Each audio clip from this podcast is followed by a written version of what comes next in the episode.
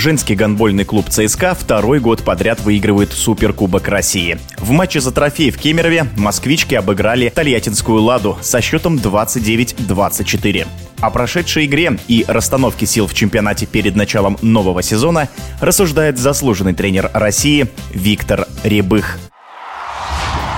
Для меня кубки такого большого значения не имели, поэтому я как бы не очень старался в них играть. А задача была выиграть чемпионат России. Скорее всего, я бы, если бы я был тренером какой-то из этих команд, для меня это была бы проверка боем новых игроков, молодые игроки в ЦСКА появились, проверить их вот в таком вот противостоянии с Ладой. Пять мячей задел как бы с победой, можно сказать, что убедительно, а с другой стороны матч складывался оказался во втором тайме Лада догнала ЦСКА. Счет был равный. В каких-то моментах команды вели с разницей мяч попеременно. Но что больше всего бросилось в глаза, это очень большое количество ошибок. Для команд такого уровня, как говорится, непростительно. А с другой стороны, это первая игра такая официальная в сезоне. Можно на это сделать скидку. Ну, а так, победа, конечно, в пять мячей выглядит убедительной. ЦСКА выглядит претендент претендентом на чемпионство, это понятно. Им надо отстаивать свой титул. А кто еще будет? Я так думаю, что это команда «Лада», как и было, и команда города Ростова. Остальные клубы, я думаю, что пока им до тройки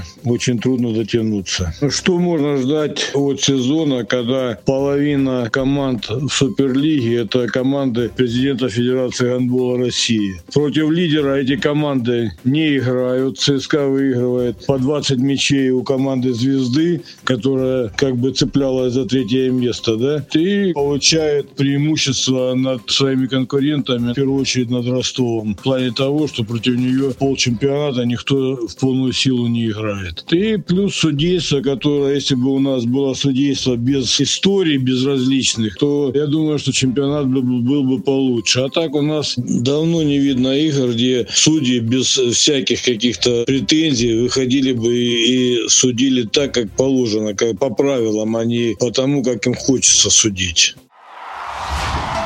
Это был комментарий заслуженного тренера России Виктора Рябых.